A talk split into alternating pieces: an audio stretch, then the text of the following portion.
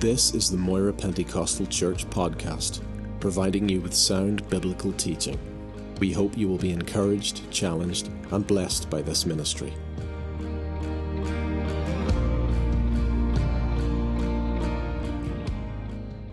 Word of God tonight for a little while to Ephesians chapter 1. Ephesians chapter 1.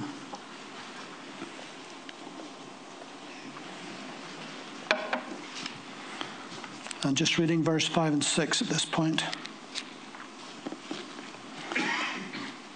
Having predestined us to adoption as sons by Jesus Christ to himself, according to the good pleasure of his will, to the praise of the glory of his grace, by which he made us accepted in the beloved. By which he made us accepted in the beloved. There is something that is inherent, that's built in to human beings that desires acceptance with God. Uh, most religions in the world, at the heart of it is this wanting acceptance with God or a God or their particular God. And they will work very, very hard to find that acceptance. Sometimes they will do the most extreme things in order to feel that God will accept them because of this. I think of many young men at Easter in the Philippines, for instance, who will literally allow themselves to be nailed to crosses, literally, in order to feel that somehow that that would please God, that they would identify with the Son of God, and maybe that their sins would be absolved because of that. I think of holy men in India who will set up a pole for days, weeks, sometimes months, feeling that somehow that that will appease or appeal to their particular gods that they're worshipping. Even the Pharisees in Jesus' day and the scribes, uh, you know, God's law was uh, perfect, but that wasn't enough for them because uh, they wanted to hem God's laws in with their own man made laws in case somebody broke God's law. So they put these man made laws up as barriers before you ever got to God's law. And all that succeeded in doing now that what they felt they were doing was they were honoring God, that they were trying to protect God's word. But all that did was it just caused to be burdensome to people. Jesus says you put burdens upon men that uh, are hard to bear, and you don't even lift a finger to help them. But the believer in Christ has no merit of his own. He doesn't have any merit he has ceased from all his striving and struggling to gain acceptance because he has made us accepted in the beloved. Thank you, Lord. Thank you, Lord. It's his work, it's his grace, it's his sacrifice through his son that has made us accepted in the beloved. And this acceptance is both past, present, and future. We had been accepted, we are accepted, we will be accepted all on the basis of God's work through his Son Amen. on the cross.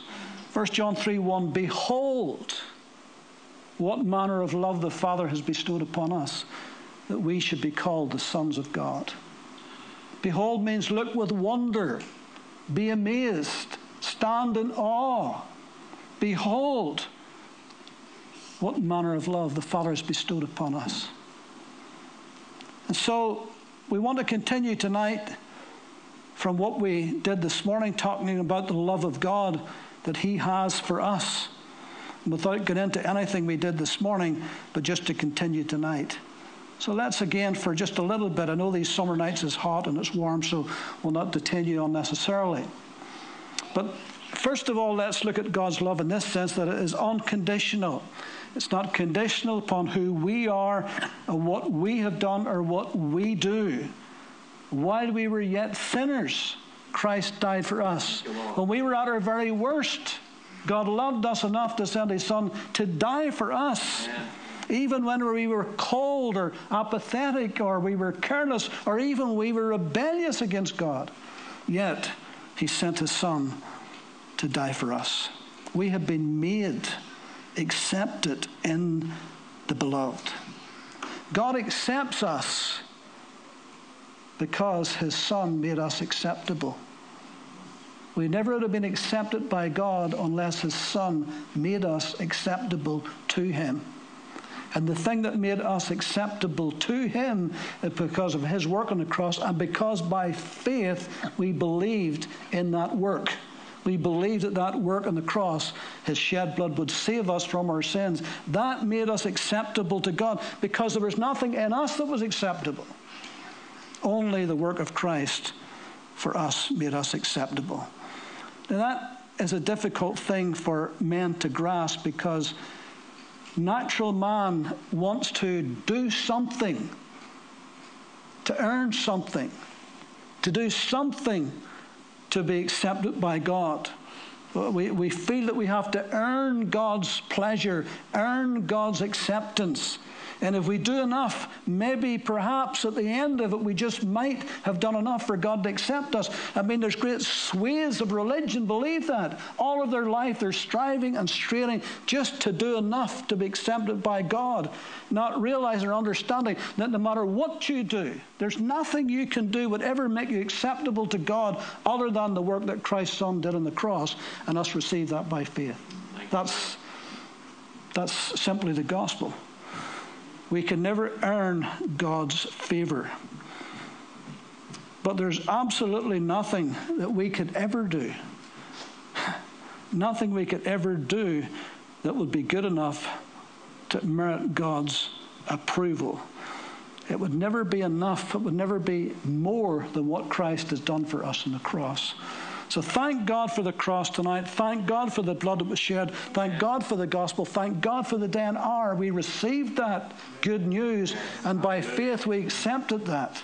Because at that moment, we were accepted in the beloved. He made us accepted in the beloved. And let me qualify something here. While God's love for us is, in a sense, unconditional, of course, we have to repent of our sins. While in a sense it's unconditional, yet it would do us no good whatsoever until we receive it, until we receive the gift of salvation. I could offer you a gift tonight, and it could be a good gift. It could be an expensive gift. It could be the best gift that you have ever been offered. But until you reach out and accept that gift, it's not going to do you any good whatsoever.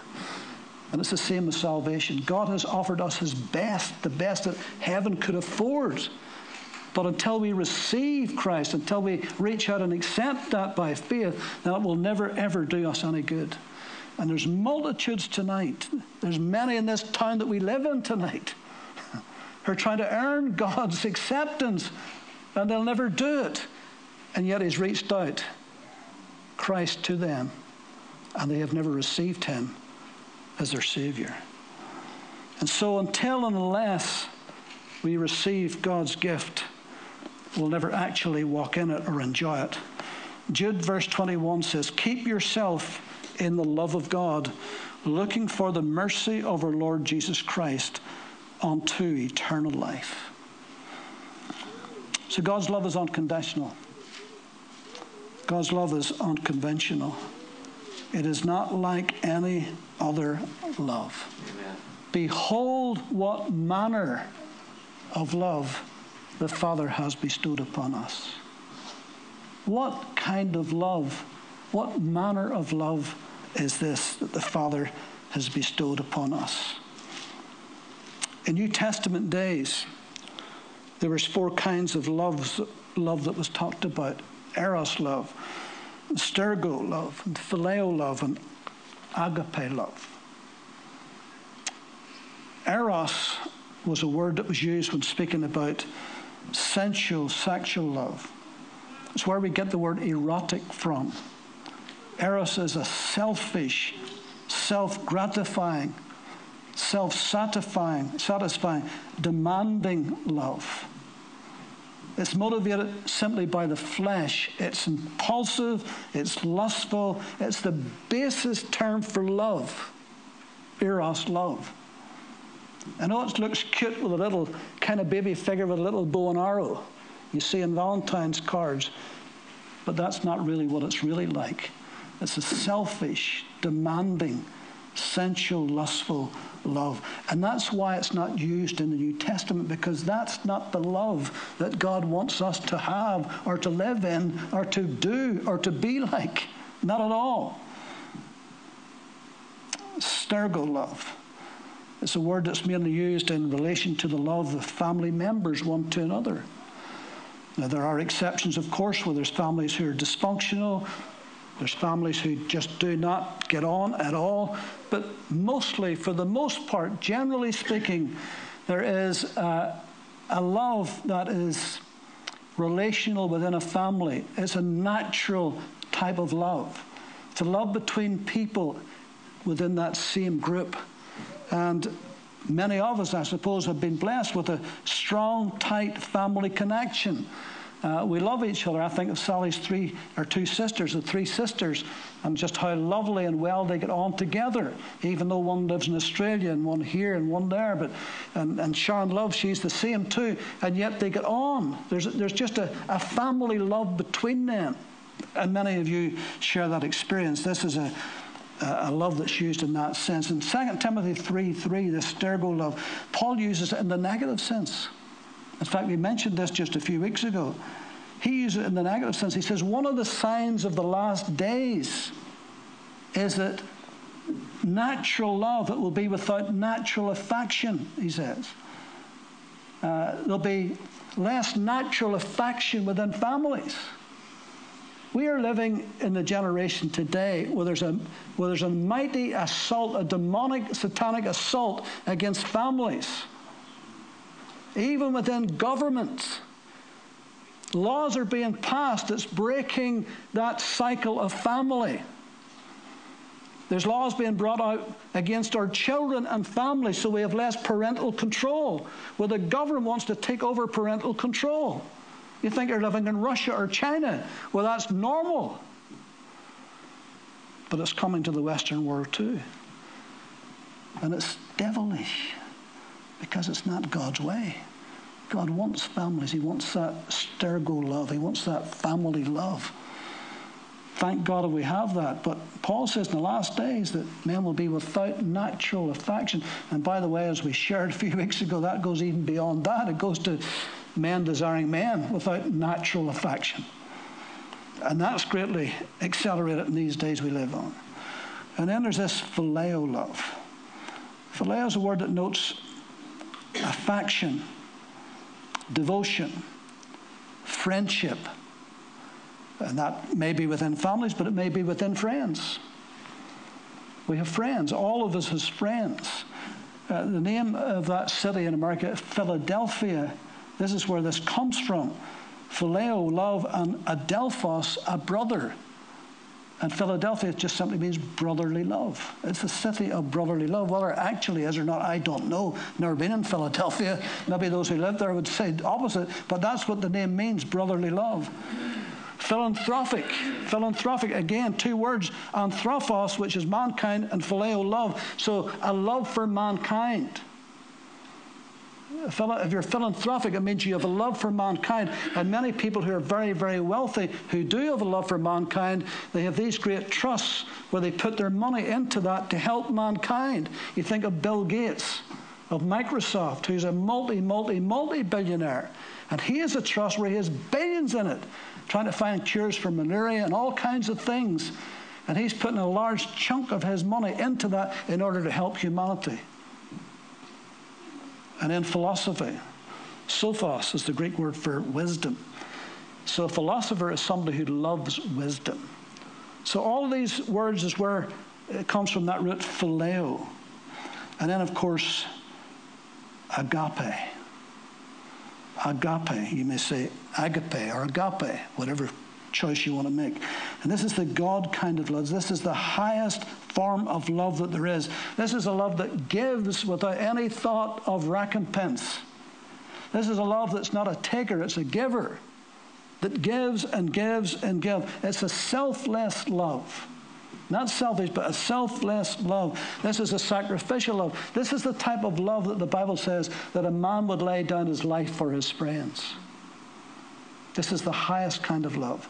And when you think Jesus laid down his life for his enemies, This is the love, agape love, this perfect love, this wonderful love of God. John 3:16 for God so loved the manner in which God loved the world was that he gave the very best that he had. He was selfless in his giving. He gave heaven's best, his only begotten son. So this is a love that knows no bounds. It's the love of the highest level. Galatians 5:22, but the fruit of the spirit is love. And this is the love that God wants us to have in our hearts. So that's the highest. We can experience all of those other types of love, but this is the highest love that God has got for us as believers tonight to be able to experience it and to be able to walk in it and love it. Mostly our love will be conditional, won't it? I love you if, or I love you when, or I love you until. And sometimes in the natural, that's about the most you can do. But God's love is without condition. I love you. Father saw his two sons, the little boys, arguing. They asked him what they're arguing about. And one says, Well, I just told my brother that if you do bad, Father won't love you. Isn't that right? And he says, No, son, it's wrong. He says, Whether you do good or whether you do bad, I will still love you, but my love will be different. If you do good, I will love you and my heart will be glad. But if you do bad, I'll still love you, but it'll hurt my heart. And that's like God. He may still love us, but it'll hurt his heart if we do bad.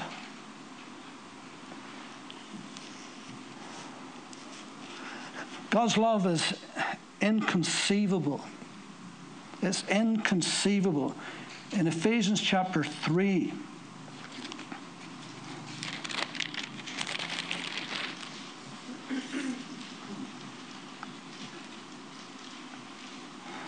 verse 17, that Christ may dwell in your hearts through faith, that you, being rooted and grounded in love, may be able to comprehend with all the saints what is the width and the length and the depth and the height, and to know the love of Christ, which passes under understanding or passes knowledge, it says in my version, that you may be filled with all the fullness of God. To know the love of Christ, which passes knowledge. Now, isn't this an amazing thing? That Paul talks about a love that has got height and depth and length and breadth. So that's something that's real, that's solid, that you can build upon. It's not vague or nebulous. It's not imaginary. It's totally, completely real. Yet, he goes on to say, but it passes all knowledge. So, how can we understand something that passes all our natural knowledge? Other than we experience it. You can't really explain it. Sure, you can't. You can't explain love. You can experience it. And you know when it's real and genuine, but you can't fully explain it. The width of it, and the height of it, and the depth of it, and the length of it.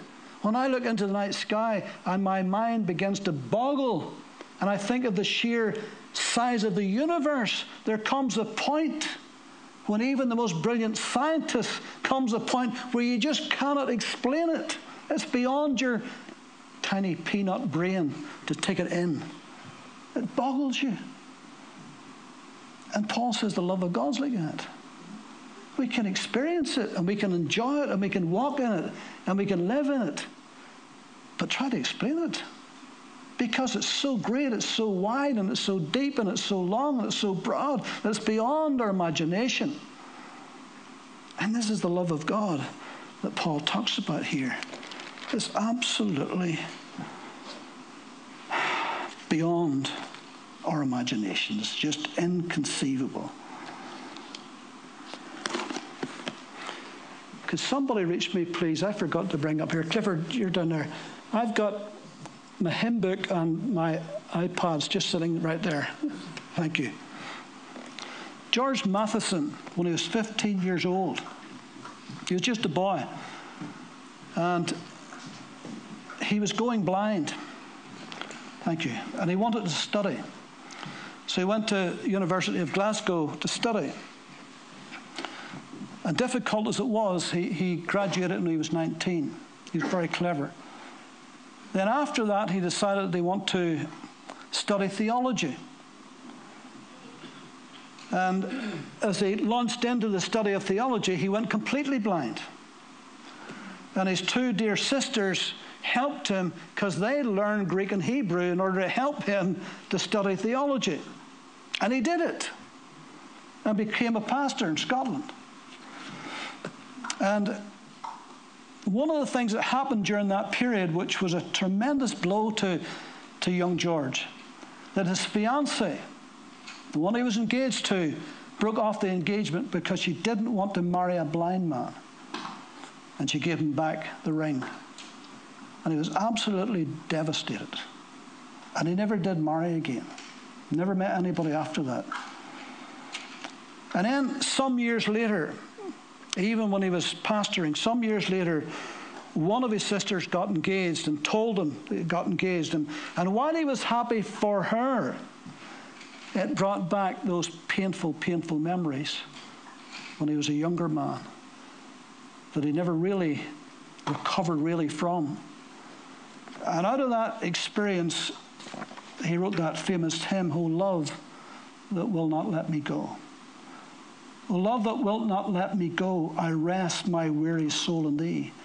I give thee back the life I owe, that in thine ocean depths its flow may richer, fuller be. And then the very last, though the third verse actually, O joy that seekest me through pain, I cannot close my heart to thee. I trace the rainbow through the rain and feel the promise is not vain that morn shall tearless be. And so, out of that bitter experience, years later, he was able to sit down, looking back on it, and write those beautiful, poignant words that to this very day is sung all over the world in churches. It's a beautiful song, isn't it? Frederick Martin Lehman in 1917 wrote another very famous song. And let me just read it to you. Some of you, in fact, Fanaya, Fanaya used to sing this, and you'll know it immediately. The love of God is greater far than tongue or pen can ever tell. It goes beyond the highest star and reaches to the lowest hell. The guilty pair bowed down with care, God gave his son to win. His erring child he reconciled and pardoned from his sin. And in the chorus, O love of God, how rich and pure, how measureless and strong, it shall evermore endure the saints and angels' song. Now you see, this this man was a very successful businessman in California. But he lost everything, and I mean everything, and ended up working in a factory that was packing up oranges and apples in crates. And this was a big, big, big fall for him from what he was a high powered businessman. But it was a job and he had to work, and he didn't mind that part. But one Sunday evening in church, he heard a message about the love of God. And he went home that night and it was stuck in his brain. He just, he just couldn't let it go. And he got up the next day and words started to come to him to form a song. And he started to write this song. And he wrote two verses. And then he got stuck. He couldn't think. And in those days, every song had to three, at least three verses. Not like today. We just sing the one verse 50 times. You had to have three verses and a chorus. Different generation. And so, what's he going to do? He just could not think of another verse. And he was racking his brains. And so he went home from work that day, he had been writing this on, on wooden crates. And he home that day and got on his piano and he sat down there and started to think, and he still couldn't think of a third verse. And then suddenly he remembered he had a little card somewhere that he had found years ago, and it had a little poem on it. And he thought about it, and thought, ah, that might work, that might fit. And the little, the little card actually came from a prison wall. 200 years before this, a prisoner had written this on his prison wall. And then the prisoner died, and then they decided they would paint the prison. And the painter saw this beautiful little poem on the wall, so one of them wrote it down. And, and it survived. After all those couple hundred years, it survived. And somehow or other, somebody put it in the card, and he got it, and it came to his mind, and he hunted, and he, ha- he had it as a marker in one of his books, and he found it. And he wrote this. Years later, many years later, it was discovered. They wonder how did that prisoner, did he write that himself, or did he think that up, or did he get it from somebody else? And they didn't know. And then it was discovered that a thousand years ago, it was a rabbi. It was a rabbi had written this. Never did anything about it. Just wrote it, just as a little poem about the love of God, tucked it away, and somehow over those centuries, it found its way into this hymn. And here's the beautiful words that was written on that prison wall. Could we with ink the ocean fill, and were the skies of parchment made, were every stock on earth a quill, and every man a scribe by trade. To write the love of God above would drain the ocean dry, nor could the scroll contain the whole, though stretched from sky to sky. Yeah. And those beautiful words about the love of God. And obviously, that prisoner, it must have meant much to him that he wrote it on that wall. And here we have all these years from 1917, and it's still being sung in fact, if you go on to the Gaither videos, you'll find them singing that very song, no doubt, I'm sure. The love of God is just absolutely, it's just inconceivable. It's inestimable. And then finally, it's covenantal. Ephesians 5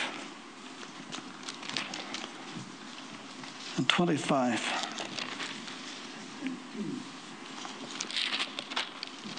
Husbands, love your wives, just as Christ also loved the church and gave himself for her, that he might sanctify and cleanse her with the washing of water by the word, that he might present her to himself a glorious church, not having spot or wrinkle or any such thing, but that she should be holy and without blemish. Every wedding I have ever conducted, I have always, always, always pointed out there's a difference between a contract and a covenant. We have to sign a contract for legal reasons. You sign the register. But you say a covenant before Almighty God. You make a covenant before God. And there's a big difference between the two. And God made a covenant, not a contract, God made a covenant for you. And his covenant is unbreakable. He made a covenant with his son, and his son shed his own blood to seal that covenant for you and for me. Thank you, Lord. Jeremiah 31 and 3 I have loved you with an everlasting love. John 13 and 1 Having loved his own, he loved them to the end. and so God made a covenant. That's the type of love God has got. And he said, Son, you're going to have to shed your blood to seal this. And that's the cost of his covenant. And he did that for you, and he did that for me. What love! What boundless love that God has got for us. Love so amazing, so divine, Isaac Watts said, demands my life, demands my all. And it is amazing love, isn't it? We sing amazing grace, but it's amazing love, isn't it? It's immutable, it's unchanging, it's endless. it's a covenant. And that's the love that God has got for you and for me tonight. And I think that there's times we forget about the depths of God's love for us. And when you remember it, maybe you lie in your bed tonight, think about it, remember it. God, you love me. I don't know why, but you do. And because you love me, I love you. We love him because he first loved us. Because he loved us, then we discovered his love, we entered into his love, and then we do our best to love him back. And it's wonderful to think tonight that his love for us is just so pure and it's so good and it's so great.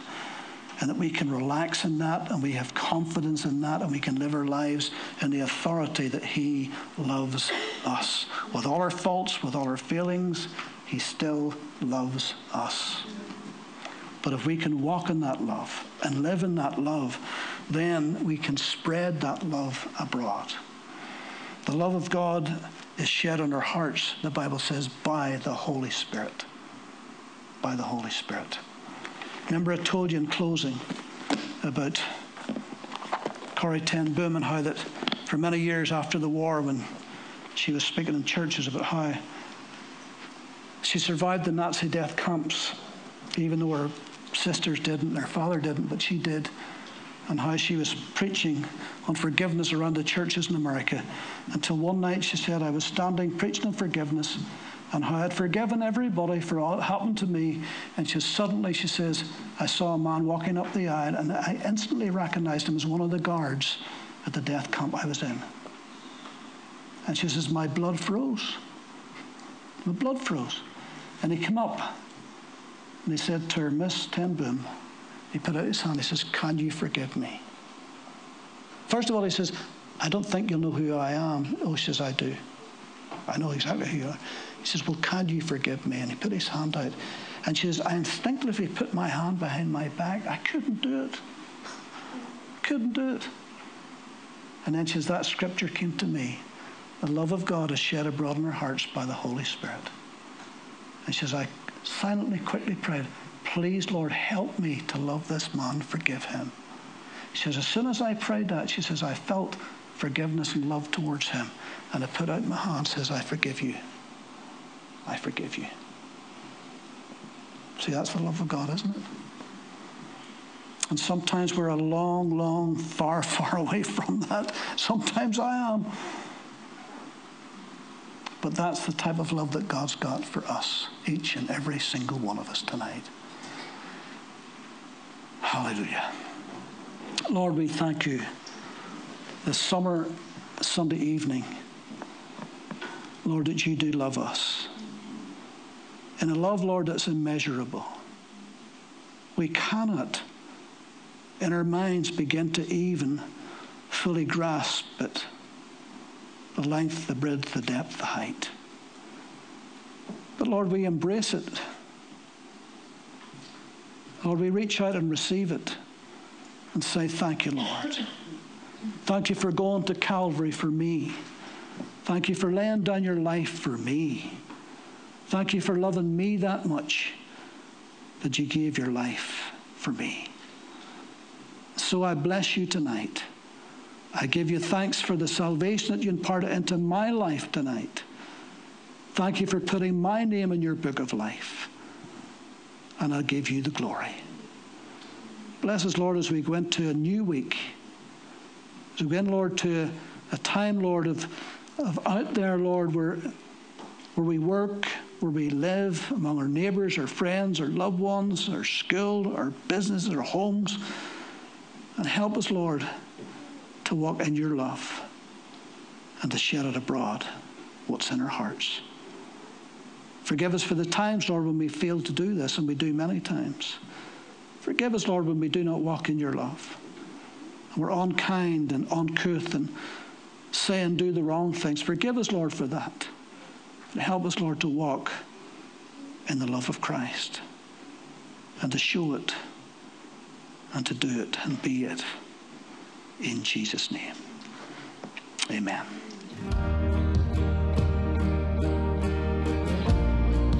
Thank you for listening to this podcast. We produce a variety of sermon videos and inspiring Christian content available for free on our YouTube channel. Just go to YouTube and search Moira Pentecostal or visit our website for more information www.mpc.org.uk.